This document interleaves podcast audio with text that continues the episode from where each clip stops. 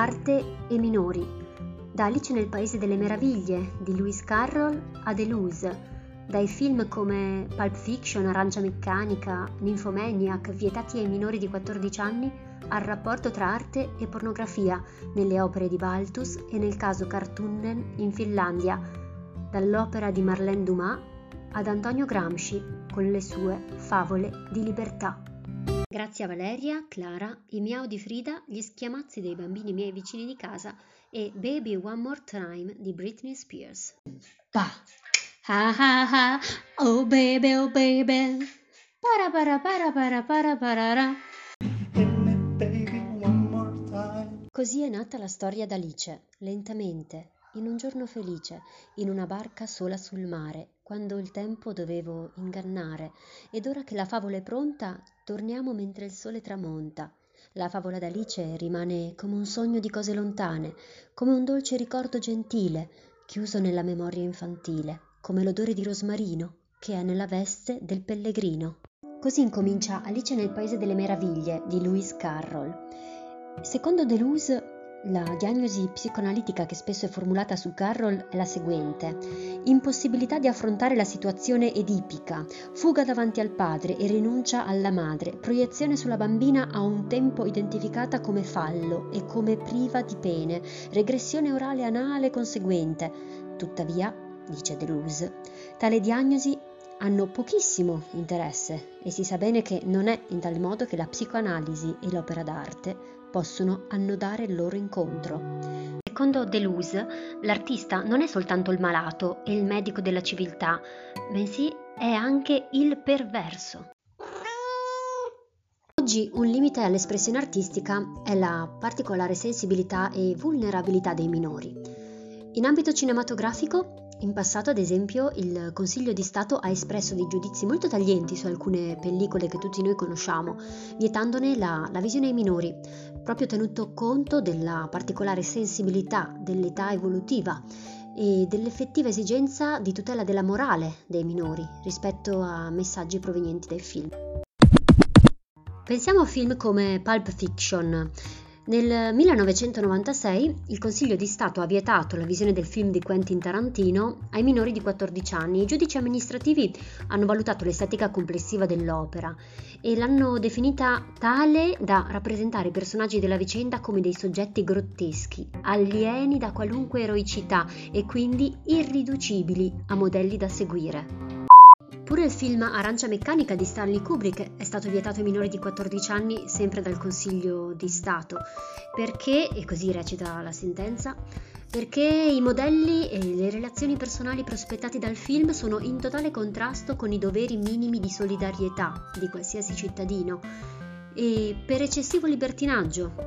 L'interpretazione dei giudici quindi vieta tutte le manifestazioni artistiche o meno pericolose per la sana crescita psichica e mentale dei minori, perché appunto contrarie al pudore sessuale, alla morale, al valore della solidarietà, al ripudio della violenza, all'incitamento all'uso di droghe e alcolici, come è successo anche al film Nymphomaniac, il cosiddetto porno d'autore di Lars von Trier, sempre vietato ai minori di 14 anni. My loneliness is killing me. I must confess, I still believe. When I know with you I lose my mind, give me a sign. Hit me, baby, one more time. Domanda. Ma nell'epoca del web non vi sembra che le misure di censura amministrativa mm, del Consiglio di Stato, appunto, siano poco efficaci? Perché finiscono spesso per essere aggirate scavalcate da immagini, costumi, valori che viaggiano in internet in maniera incontrollata. Per fortuna il diritto si sta finalmente muovendo per regolamentare la rete, col cosiddetto diritto di internet. A proposito di arte e pornografia, Clara ci racconta di un artista accusato spesso di sospetta pedofilia. Baltus, nudo allo specchio. Baltasar Klossowski, in arte Baltus, pittore francese di origine polacca, crebbe in una famiglia dalle frequentazioni intellettuali. In pittura fu sostanzialmente autodidatta e scelse di restare fedele alla figurazione e agli strumenti del realismo. Si esercitò facendo copie dei grandi maestri del Louvre, ma venne affascinato in particolare dalla pittura quieta e monumentale di Piero della Francesca.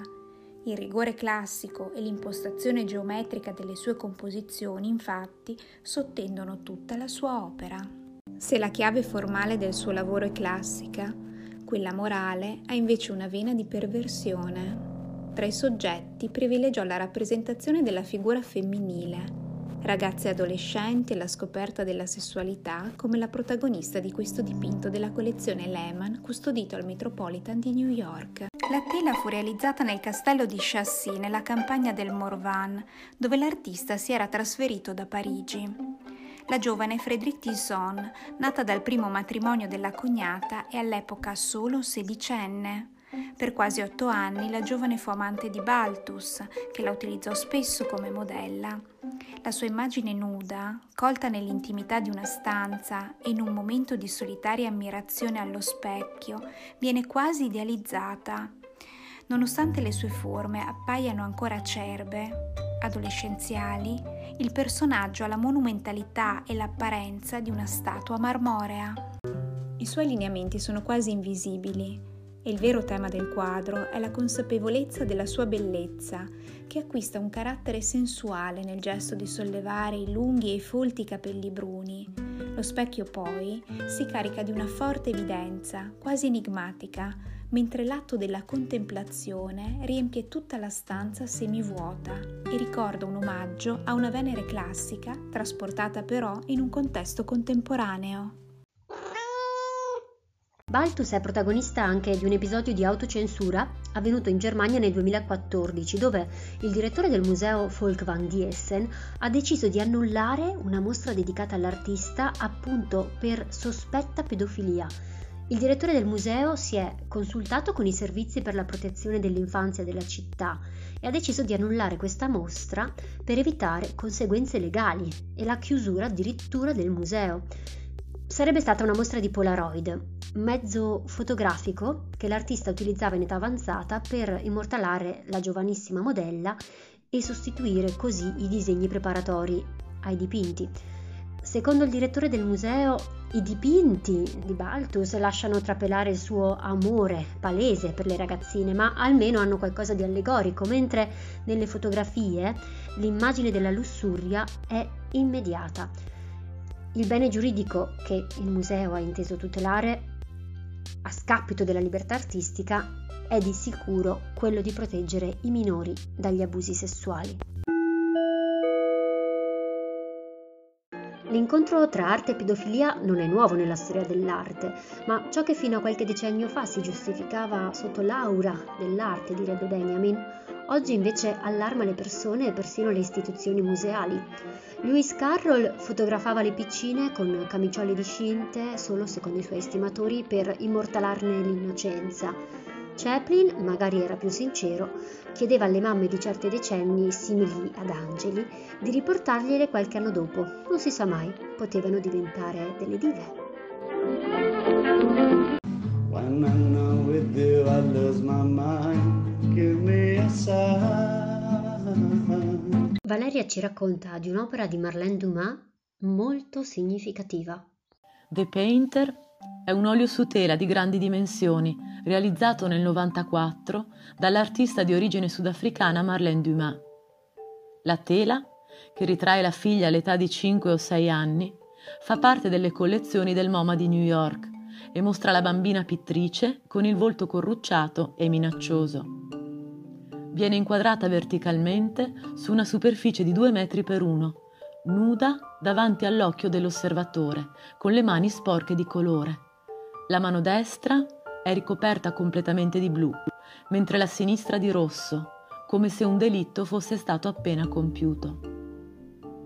Sebbene il soggetto sia tratto da un'istantanea della figlia dell'artista mentre dipinge con le dita in una calda giornata di sole estivo, la bambina di The Painter è lontana dalla fotografia di partenza. Marlène Dumas adotta un'estetica dell'indistinto e rivela così la sua fascinazione per le qualità espressive del non finito. Dipinge lo sfondo con colori lievi, così come la figura, che è in parte abbozzata e incompleta. I colori delle mani, le tracce di azzurro sul ventre e l'uso espressionista del colore sul volto della bambina la trasformano in un essere quasi alieno, che appare in tutta la sua forza distruttiva.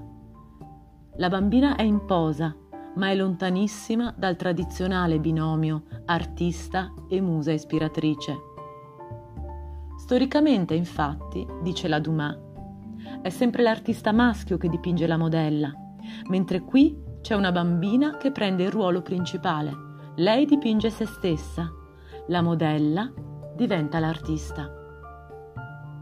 The Painter mostra l'incredibile talento di Marlène Dumas per i ritratti psicologici e per la sua capacità di rendere astratto un corpo, allontanandolo dal contesto della vita reale per portarlo nell'allegorico. La bambina pittrice non è più soltanto il ritratto della figlia dell'artista, ma parla di quella primordiale urgenza espressiva che gli esseri umani hanno, quando fin da bambini cercano di lasciare con la pittura una qualche traccia di sé nel mondo. My loneliness is killing me and I, I must confess I still believe, still believe. Nel 2011, nel caso Cartoonen vs Finland, la Corte europea dei diritti dell'uomo incrimina l'artista finlandese Cartoonen proprio per l'esposizione in un luogo aperto al pubblico di centinaia di fotografie di giovanissimi in pose sessuali. La decisione della Corte è volta a tutelare i minori dal rischio di abusi sessuali e dà ragione quindi alla legge finlandese il possesso e la distribuzione di queste immagini sono penalmente vietati. Non c'è arte che tenga. L'artista aveva incorporato queste immagini pornografiche scaricate da internet nella sua opera d'arte. Il suo intento era proprio quello di aprire un dibattito sul tema della facile accessibilità al materiale pedopornografico, tant'è che è stata sanzionata. Per qualche istante il bruco ed Alice si guardarono in silenzio. Infine il bruco si tolse di bocca la pipa e con voce languida e assonnata chiese E tu chi sei? Questa non era certamente la maniera più incoraggiante per iniziare una conversazione. Alice rispose con voce timida io, io non lo so, per il momento, signore, al massimo potrei dire chi ero quando mi sono alzata stamattina, ma, ma da allora ci sono stati parecchi cambiamenti. Che vuoi dire? disse il bruco severo. Spiegati.